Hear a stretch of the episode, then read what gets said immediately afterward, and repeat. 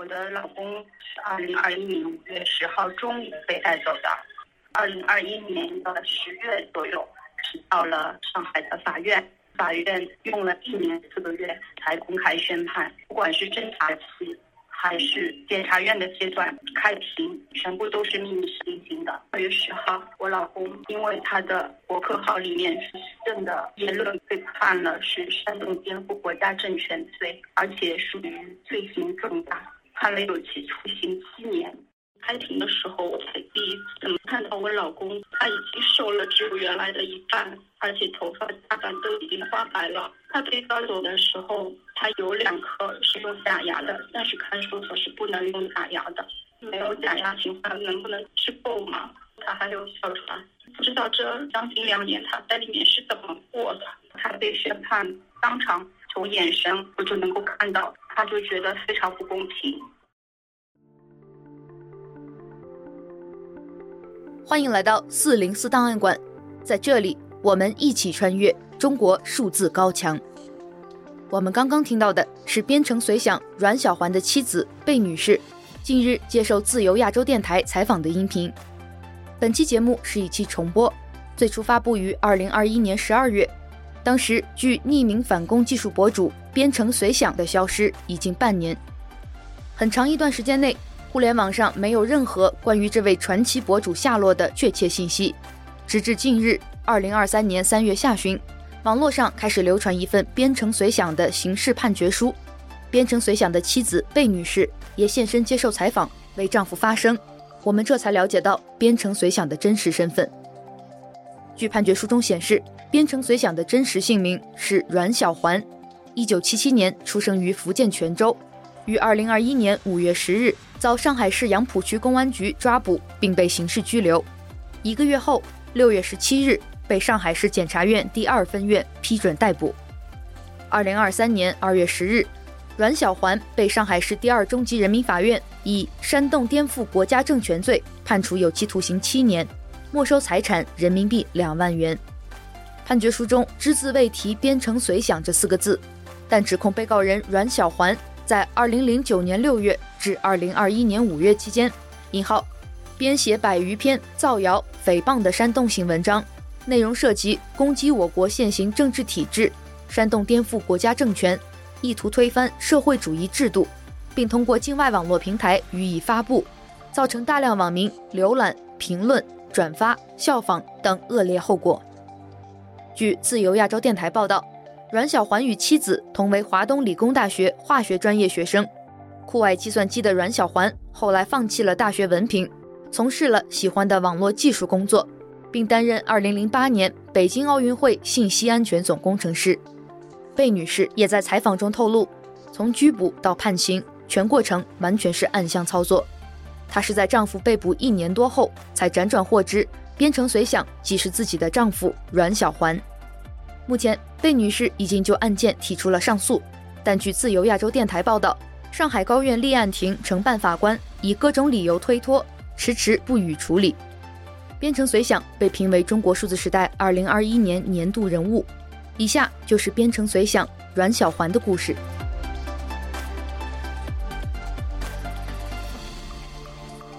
从今年五月九日起，知名反共技术博主编程随想突然不告而别，就此销声匿迹。到今天已经长达大半年的时间，他失踪的消息曾经震动了中国的泛自由主义圈。一些热心读者、号称知情的博主和海内外中文媒体都曾提出各种关于他下落的假说。其中，编程随想遭到中共秘密抓捕的传言也一度十分流行。之后，虽然这些说法都未得到证实。但也许所有人都不得不接受的一个现实就是，编程随想已经永远的离开了我们。在本期节目中，我们将分六个章节详细向大家介绍编程随想的故事。第一节，编程随想的消失，众说纷纭的下落，直到最后都没有人知道他是谁。他博客上的头像一直是一张罗丹的雕塑作品《思想者》图片。读者从他浩瀚的博文中透露的只言片语知晓，他是一名身在大陆的程序员，从事信息安全领域的工作十年以上，职位高至管理层。由于编程随想非常注意网络安全，从不留下任何可供追查到其身份的线索，这点信息也不一定绝对真实。但凭借他展现出来的对网络安全、编程和软件开发技术的精通，以及对企业管理等知识的关注，都是符合这个粗略的身份定位的。编程随想自二零零九年一月十五日在 Blogspot 上开启了编程随想的博客起，直到二零二一年五月九日失踪，共发表了七百一十二篇博文。他在目录上把文章按内容分成了六大类：提升思维能力、普及政治常识、扫盲翻墙姿势。揭露党国嘴脸、网络安全教程、软件开发技术。十二年来，边城随想独树一帜，将反抗集权、颠覆党国作为自己的终身使命而写作。他用授人以渔的方式去自我赋权、启蒙大众，为读者提供了技术上和思想上的双重武装。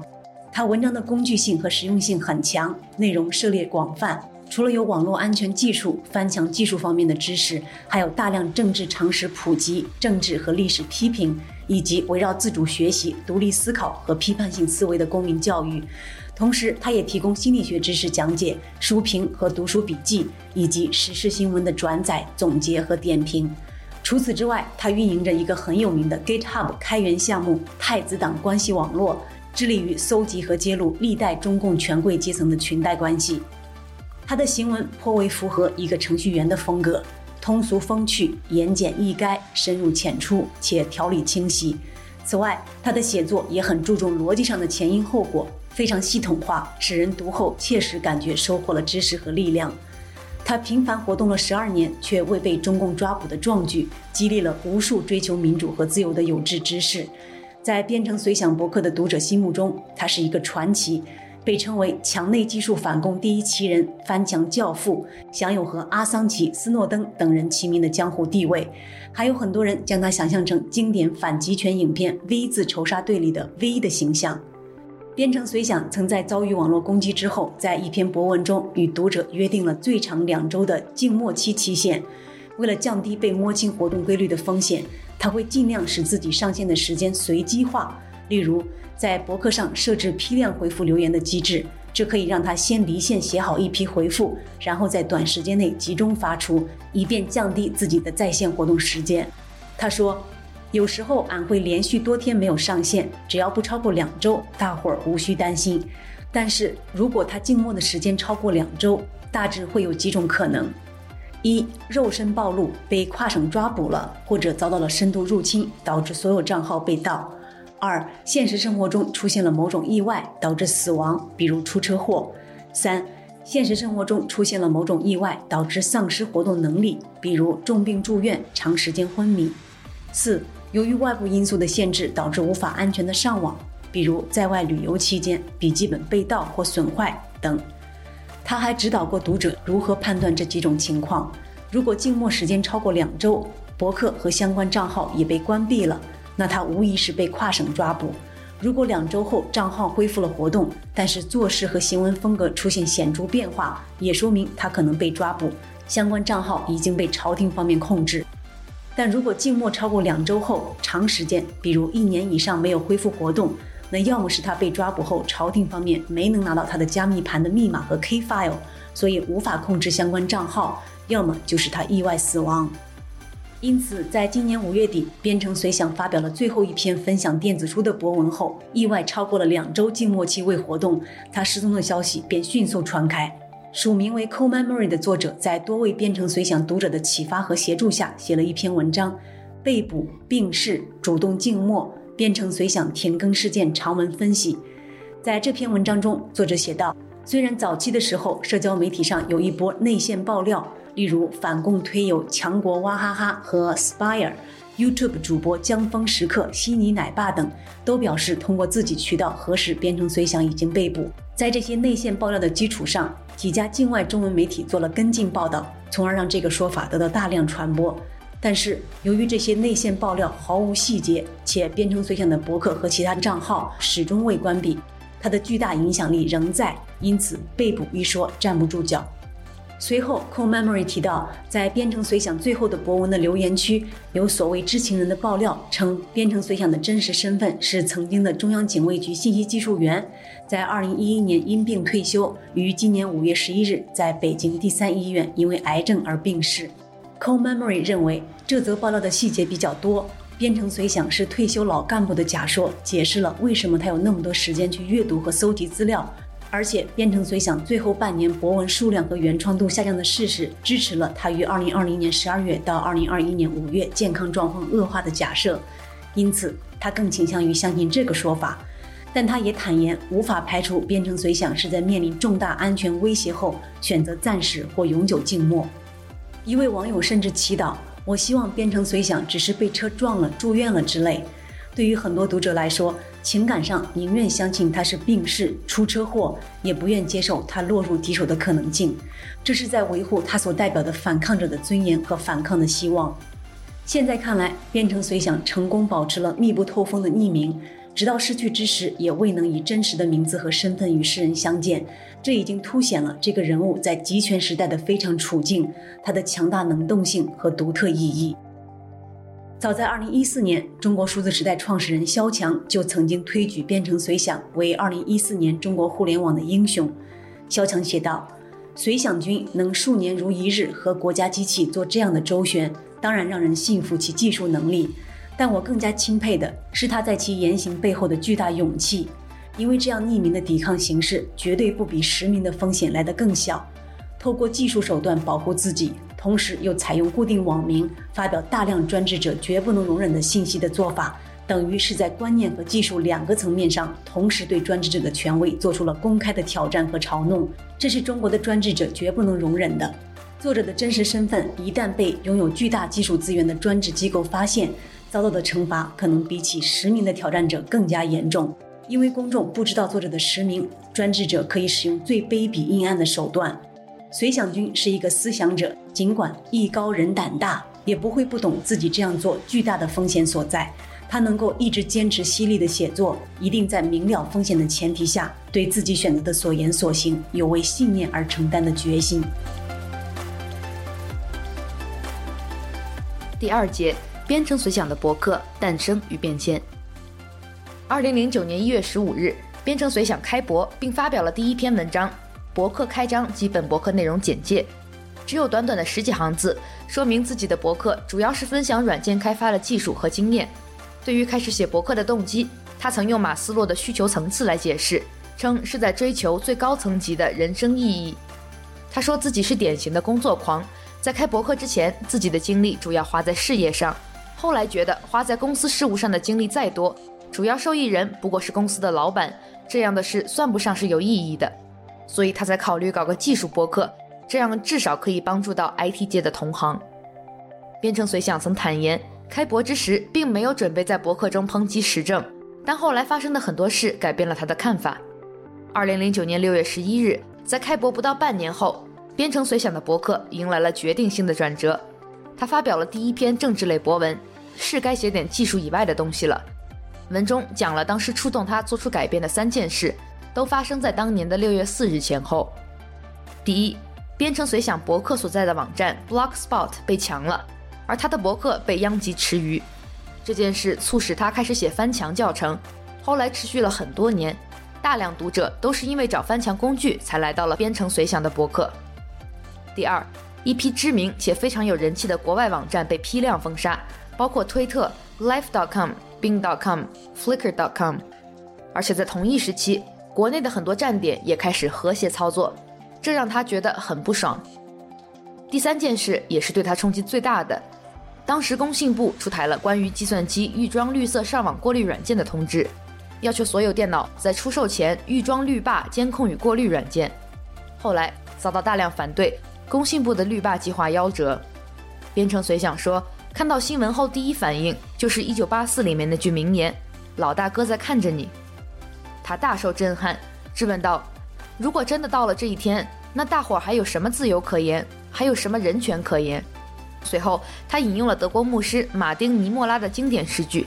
起初他们追杀共产党，我没有说话，来表达自己决定采取行动的迫切心情。”他在文章的最后感叹道：“引号，俺不想再保持沉默，不想再回避这些问题了，是该写点技术以外的东西了。内容的转型给编程随想的博客带来了很多变化。在编程随想最开始撰写技术类文章的时候，就受到了国内最有名的程序员网站 CSDN 上一位知名博主的关注。他邀请编程随想在 CSDN 上开设镜像博客，还推荐了他的镜像博客上了 CSDN 的首页。编程随想对此感到很荣幸，在十年之后的博客大事记里也不忘提起这件事，并表示对这位博主的感谢。但是，二零零九年以后，随着编程随想写的敏感博文越来越多，CSDN 的镜像博客也很少更新了。又过了很多年，有热心读者提醒编程随想，CSDN 上的镜像博客已经没了。编程随想猜测，网站是迫于真理部的压力而删除了他的镜像博客。为了给更多墙内的人提供翻墙教程和翻墙工具，并让他们能阅读到自己的博客内容，编程随想十多年来辗转使用了多个平台，也随着互联网的发展经历了这些平台的兴衰。二零零九年，他使用微软的 LiveSpace 镜像了自己的博客，服务于墙内读者。二零一零年，开通 Google Code 分享翻墙工具。接着，他开始使用微软网盘，甚至用 Gmail 和雅虎的自动回复邮件的方式分享翻墙教程。二零一三年，编程随想的博客开通邮件订阅，使得很多读者不需要翻墙便能阅读他的博客。同年，他开始使用 Dropbox 网盘分享电子书。二零一四年，他开始提供博客全站打包下载，并且在一五年开始使用更安全和没有流量大小限制的 BTSync 网盘。实现了博客的离线浏览。二零一五年，他的 GitHub 账号上线，并在一六年将太子党关系网络的数据开源到了 GitHub。这些平台中有一些半路终止了服务，有一些因为各种原因封禁了他的账号，还有一些因为功能和安全问题被弃用。在互联网上漂泊的岁月里，编程随想凭借着过硬的技术知识和大量耐心的搬运劳动，始终保持着他绝大部分内容的完整性及可得性。第三节，走上引号煽动颠覆国家政权之路。在是该写点技术以外的东西了这篇文章以后，编程随想开始写政治博文，但数量并不多。直到一年半之后，又发生了钱云会事件和茉莉花革命，特别是在二零一一年二月份左右的茉莉花革命期间，编程随想变得更加激进，并开启了他煽动颠覆国家政权性质的写作。他博客的敏感度从此也上了一个新的台阶。用他自己的话来说，如果你写的文章仅仅指出政府有哪些缺点，这个属于批评性质；但是你不光指出缺点，还号召大伙儿推翻政府，那就属于煽颠。编程随想认为自己之前所写的政治类博文多停留在批评的范畴，敏感度并不高。但是在茉莉花革命的高度敏感时期，他在十天之内连续发表四篇博文。其内容足以被定性为煽颠性质。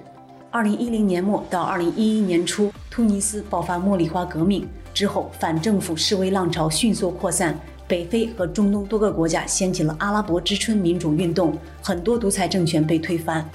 受到突尼斯茉莉花革命的感召，中国的茉莉花革命起源于匿名人士在网上的呼吁。之后，博讯网公布了中国茉莉花革命的各大城市集会地点，消息开始在互联网上流传。中国政府对此反应过度，派出大批警察和便衣驻守在集会地点，并于集会前夕抓捕了上百名活动人士。但集会当天，除了北京集会现场有数百人聚集，包括大量警察、便衣和记者，其他城市并无太大动静。编程随想在自己的博客上发表了第二次和第三次茉莉花集会的相关信息，撰写了参加集会的注意事项，并发布了网上搜集来的集会现场照片。这给他的博客带来了猛涨的流量。值得一提的是，他在博文中提到，俺自个儿的照片还是不放上来比较保险，暗示了他也曾亲自去到集会现场。集会之后，编程随想第一次收到了 Gmail 的警告，政府资助的攻击者正试图入侵你的账号，这说明自己被御用骇客盯上了，这让他颇有一种受宠若惊的感觉，也更有了写下去的动力。在茉莉花革命的话题之后，编程随想的博客便从技术类全面转向了以政治内容为主。从此之后，他开始更加积极地进行着反抗集权的学习和实践。不满于党国政治现状的他，有着自己简单明了的抗争哲学，那就是去启蒙更多的普通人，为他们的反抗赋权。天朝是无法长久维持现状的，政治变革必然会发生。至于会在何时以何种方式发生，谁也说不准。但至少有一点是肯定的：如果有越多的网民提升政治素质和心理素质，那么变革就越容易发生。所以最近两年来，俺尽量多写这方面的博文，帮助更多的人摆脱洗脑。第四节，抹黑党国，启蒙大众，既破又立的抗争哲学。开始聚焦于政治内容后，边城随想一方面致力于揭露党国的腐败黑暗现实，一方面传授给读者各种有助于提升个人能力的知识和工具。他认为，互联网的迅速发展。为中国的变革带来了千载难逢的机会。如果一个人能善用互联网的力量，便能在最大程度上保护自己，同时扩大影响力。因此，边城随想以自己为例子，相信每个普通人都能以类似的方式去唤醒更多的人，进而推动国家发生变革。这就是他授人以渔的意义。他撰写了系列文章谈革命，系统地论述了自己对于如何改变中国的见解。在文章中，边城随想反驳了中国人素质低、不适合民主的素质决定论，认为通过政治变革获得新制度和提高民众素质，二者应该同时进行，相辅相成，形成良性循环。而人们所寄望的自上而下的政治改良是不可行的，因为中国权贵阶层利用党领导一切的垄断性权力，为自己捞取海量经济利益，他们长期坚守自盗，不可能进行真正损害到自己利益的改良。能够促进实质性改变的道路是去推动自下而上、民众广泛参与的革命。在这个基础上，边城随想并不看好暴力革命的方式，认为及早推动非暴力革命，改变一党专政的局面，对民众来说是目前最理想的途径。更难得的是，边城随想还在对党斗争的策略、如何自我保护、避免无谓牺牲的章节里，为普通人提出了一些具体的实践建议。在揭露党国腐败的方面，边城随想最有名的一个内容输出，非太子党关系网络莫属。早在2011年年底，边城随想便发表了关于这个项目的第一篇内容《太子党关系网络1.0版本》。他称自己受到了《纽约时报》曝光的温家宝及其亲属的家族财富所启发，开始制作一个包括所有权贵的关系图。编程随想介绍：引号，这里面汇总了天朝权贵的血缘关系和职务说明。时间上包括了第一代到第四代的官员，范围上涵盖了政界、军界、商界，还包括一些太子党扎堆的公司。这些信息都是网络上找来的。为了尽量增加可信度，俺主要依靠维基百科和百度百科，再加上其他一些官方网站的交叉验证。此外，边城随想还号召网友群策群力，帮助他收集信息，曝光更多的权贵分子。后来，太子党关系网络与时俱进。名单不断丰富，目前最新的版本包含了七百多个权贵、一百三十多个权贵家族，习近平在内的第五代高官们也都榜上有名。二零一六年二月，为了方便更多人的参与，太子党关系网络开源到了 GitHub，并命名为 ZHAO 项目，取自于赵家人的赵的拼音。截至目前，此项目在 GitHub 上已经有九千多人点赞，两千三百多人参与协作，受到了大量关注。除了曝光权贵阶层之外，边城随想还撰写了大量他戏称为“抹黑党国”的文章。看看全国人大代表都是些什么货色，坚毅议会道路的改良行不通。这篇文章通过人肉搜索人大代表的名单和身份，揭露了中共权贵阶层如何操纵全国人大。他也通过广泛的阅读，写出为什么马克思是错的，全面批判马列主义的知名著作导读。从经济学的角度彻底批判被中国共产党所利用的马克思主义意识形态，并在《人类自由的三大死敌：谈谈共产运动、纳粹主义、政教合一的共性》这篇文章里，一针见血地指出集权统治的本质。他同样热衷于批判历史，去推翻被中共所主导的叙事。《谈谈三年大饥荒》系列文章旨在戳破关于自然灾害的谎言，帮助网友了解那段被掩盖的悲惨历史。在他至今尚未完成的回顾六四系列里，他用三十多篇文章的篇幅，详细地讲述和讨论了六四的时代背景和各种事件，并以《太上皇邓小平的阴暗面》等文章揭露了邓小平和其家族的腐败，以此说明其采取的经济上改革、政治上保守的路线如何决定了中国在文革后的政治走势。此外，为戳破中共宣传机构粉饰、歪曲历史的谎言。他还撰写了很多反宣传、反洗脑的文章，比如谈谈真理部对朝鲜战争的忽悠，谈谈真理部对抗战历史的篡改，谁是最可恨的人？写给仇日愤青们等等。更别提他十二年如一日一直在积极转载、总结和点评各种公共话题、时事新闻，与网友保持联系和互动，以一己之力创造和维护了一个坚定的中国异议者与反抗者的社群。这在中国今天愈演愈烈的言论审查高压下，尤其显得难能可贵。在他消失之前，他关注的话题包括医患矛盾、新疆棉花、武汉疫情、香港反送中运动、中美对抗。九九六工作制等等，编程随想心系革命，他的革命理论是系统的，表现在既注重破又注重立，也就是说，只是抹黑党国还不够，同样重要的是帮助更多网友提高个人的能力和素质，因为他相信觉醒的大众在变革中不可或缺的作用。编程随想在其谈革命系列的文章《政治变革需要哪些素质》里面写道，在一个独裁政权统治的国家。人们要推动政治变革，最重要的就是心理素质，其次是政治素质，而道德素质并不是关键因素。他所强调的好的心理素质，包括愿意独立思考，具备基本的批判性思维能力，了解常见的思维误区，了解常见的逻辑谬误几个方面。之所以强调心理素质的重要性，是因为编程随想认为，共产党的集权统治正是建立在民众蒙昧的心智之上。他说。在当今天朝，屁民的生活压力在持续上升，没钱买房，没钱看病，没钱养老，生活质量在持续下降，食品有毒，药品有毒，空气有毒。与之鲜明对比的是，朝廷官僚的腐败变本加厉，权贵阶层的生活日渐奢华。如此糟糕的社会现状，为啥我党还能继续维持他的统治呢？最重要的一点就是靠愚民宣传。他相信，一旦大多数民众不再被党国忽悠，党的统治基础就会开始动摇，所以要提升民众的素质，首先得提升心理素质。为此，编程随想撰写了很多分类为心理学、洗脑与反洗脑的知识科普，尤其是针对中国人一些容易被集权利用的心理和思维弱点。他写了《天朝民众的心理分析：圣君情结》，《天朝民众的心理分析：斯德哥尔摩综合症》，各种一元化思维谬误，从星座理论到共产主义社会。扫盲逻辑谬误，以五毛言论为反面题材等等文章，他也很看重民众的政治素质。这其中首先是政治常识，也就是说，人们至少能搞清楚基本的政治体制，理清国家、政体、公民、政府和政党等等概念的含义，明白人民和公民的区别，人权和民权的区别等等。他为此撰写了很多政治扫盲文章，例如扫盲常见的政治体制。政治常识扫盲，澄清言论自由的各种误区等等。在政治常识之后，第二是要有明确的政治立场，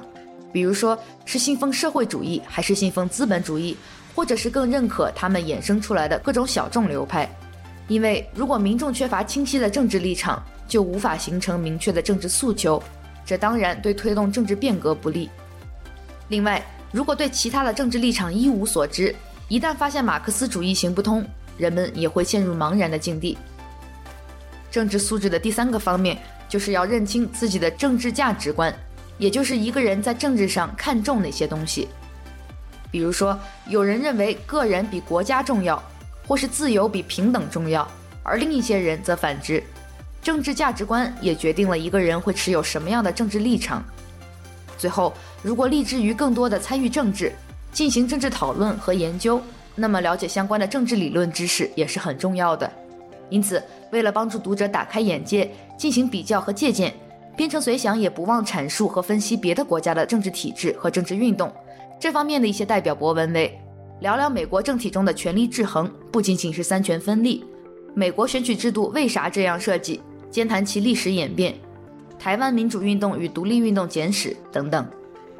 编程随想认为，民众的政治素质对于成功推动革命至关重要，因为革命不仅是推翻旧制度，更重要的是重建新制度。如果广大民众的政治素质不够，就会出现只破不立的局面。再者，如果大多数民众缺乏政治素质，无法有效的监督和参与社会治理，就很可能给某些野心家以可乘之机，导致革命成功之后再次出现一个新的独裁政权。第五节，面对来自当局的骚扰和威胁，选择坚守墙内。边城随想的长期活跃也给他招来了很多威胁。据他的文章记录，二零一六年两会前夕，在他将太子党关系网络开源到 GitHub 上之后，中国当局借用一个半官方的组织——中国网络空间安全协会，针对这个项目的某篇文章，向 GitHub 的网管发去了一份删除令，称其平台上的赵项目诽谤中华人民共和国领导人习近平。这是自二零一四年以来 GitHub 公布的史上第六个，也是来自中国的第一个删除特定项目要求。此前的五项都来自俄罗斯，之后 GitHub 对编程随想的赵项目进行了选择性屏蔽，导致墙内的网民无法正常打开这个项目。这次的删除令由于被 GitHub 曝光，引发了端传媒等主流媒体的报道，使得这个项目引起了更多人的关注。编程随想因此发表了获奖感言，高调庆贺自己戳中了中共的痛点，并且挑衅道：“俺很清楚，自己老早以前就被六扇门盯上了。”这么多年过去了，六扇门连俺是男是女、姓甚名谁、家住何方都一无所知，这是六扇门的耻辱啊！同志们，网监部门的警察同志们要加倍努力啊，否则你们怎么对得起远超军费的维稳军费呢？二零一七年五月，因为持续遭到骚扰和攻击，他发表了文章，庆贺本博荣获更高级别朝廷认证，谈谈近期的账号入侵、刷屏和钓鱼。文章记录了近期的异常事件，包括博客被大量重复或无意义的留言恶意刷屏，出现了疑似钓鱼的冒名者。然后是他又收到谷歌的警告，检测到由政府资助的攻击者可能正试图盗取您的密码。这是继2011年的茉莉花革命后，编程随想第二次收到谷歌的类似警告。他于是推测，这两次入侵企图都是来自天朝的御用骇客，区别是上一次主要是因为高敏感度的茉莉花革命。而这次是针对编程随想本人而来，这也说明他获得了更高级别的朝廷认证。编程随想对自己的网络安全技术自信到近乎狂妄，他时不时便对着朝廷放狠话，并将“朝廷想抓俺而不得”当作荣誉。在开博满十周年的二零一九年，他又写了一篇文章：“为啥朝廷总抓不到俺？十年反党活动的安全经验汇总。”详细的把自己方方面面的网络安全经验传授给读者。在本文的目标读者一栏里，他写道：“开博这么多年来，有一个感慨，在墙内，很多具备政治素质的人缺乏信息安全的技能，所以他们无法利用互联网与党国斗争。虽说墙外已经有很多民运网站，也有很多民运人士开设了社交网络账号，但他们毕竟生活在墙外，天朝的民主化进程不可能光依靠海外人士。”关键还是需要靠咱们这些生活在天朝的民众，所以今天这篇首先是为了帮助那些有志于从事反党活动的网民。他的高调作风和越发严峻的政治环境，让很多读者为他捏一把汗。面对始终存在且不断增加的安全风险，编程随想也曾谈到肉身翻墙这个选择。他说，每当有热心读者担心本人的安危，其中有些人就会提出肉身翻墙的建议。所谓的肉身翻墙，不外乎就是移民、偷渡、政治避难之类的招数。俺很感激他们的关心，但老实说，暂时还不考虑这事儿。之前在博客评论区讨论过此话题，已经聊了很多理由。俺不想把之前的讨论重新贴到这里，会显得太唠叨。此处只简单引用经典影片《V 字仇杀队》里面的一句台词，大意是：如果敢于反抗的人都离开了，那他们就赢了。俺想继续留在这个奇葩的天朝，与党搏斗，与权贵斗，其乐无穷。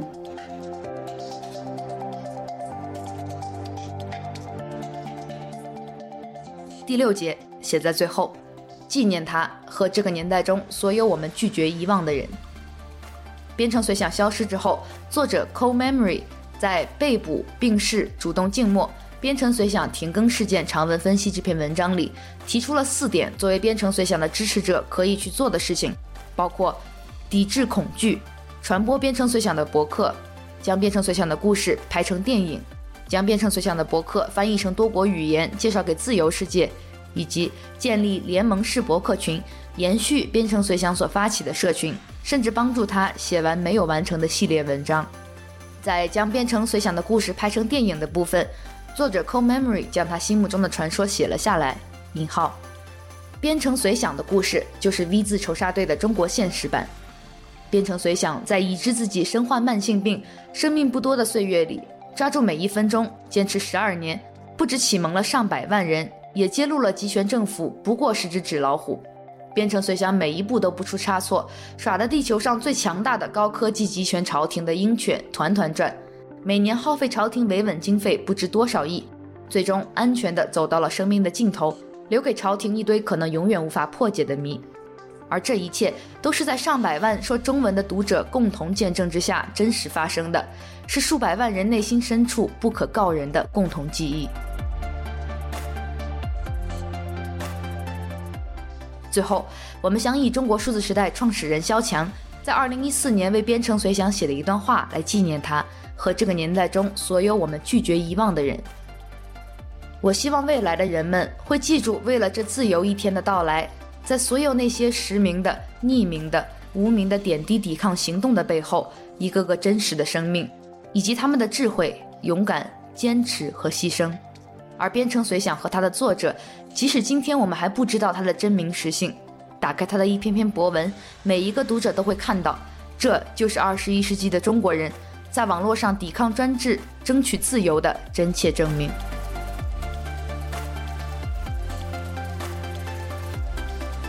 中国数字时代 （CDT） 致力于记录和传播中文互联网上被审查的信息，以及人们与审查对抗的努力。欢迎大家通过电报 Telegram 平台向我们投稿，投稿地址请见本期节目的文字简介。阅读更多内容，请访问我们的网站 cdt.media。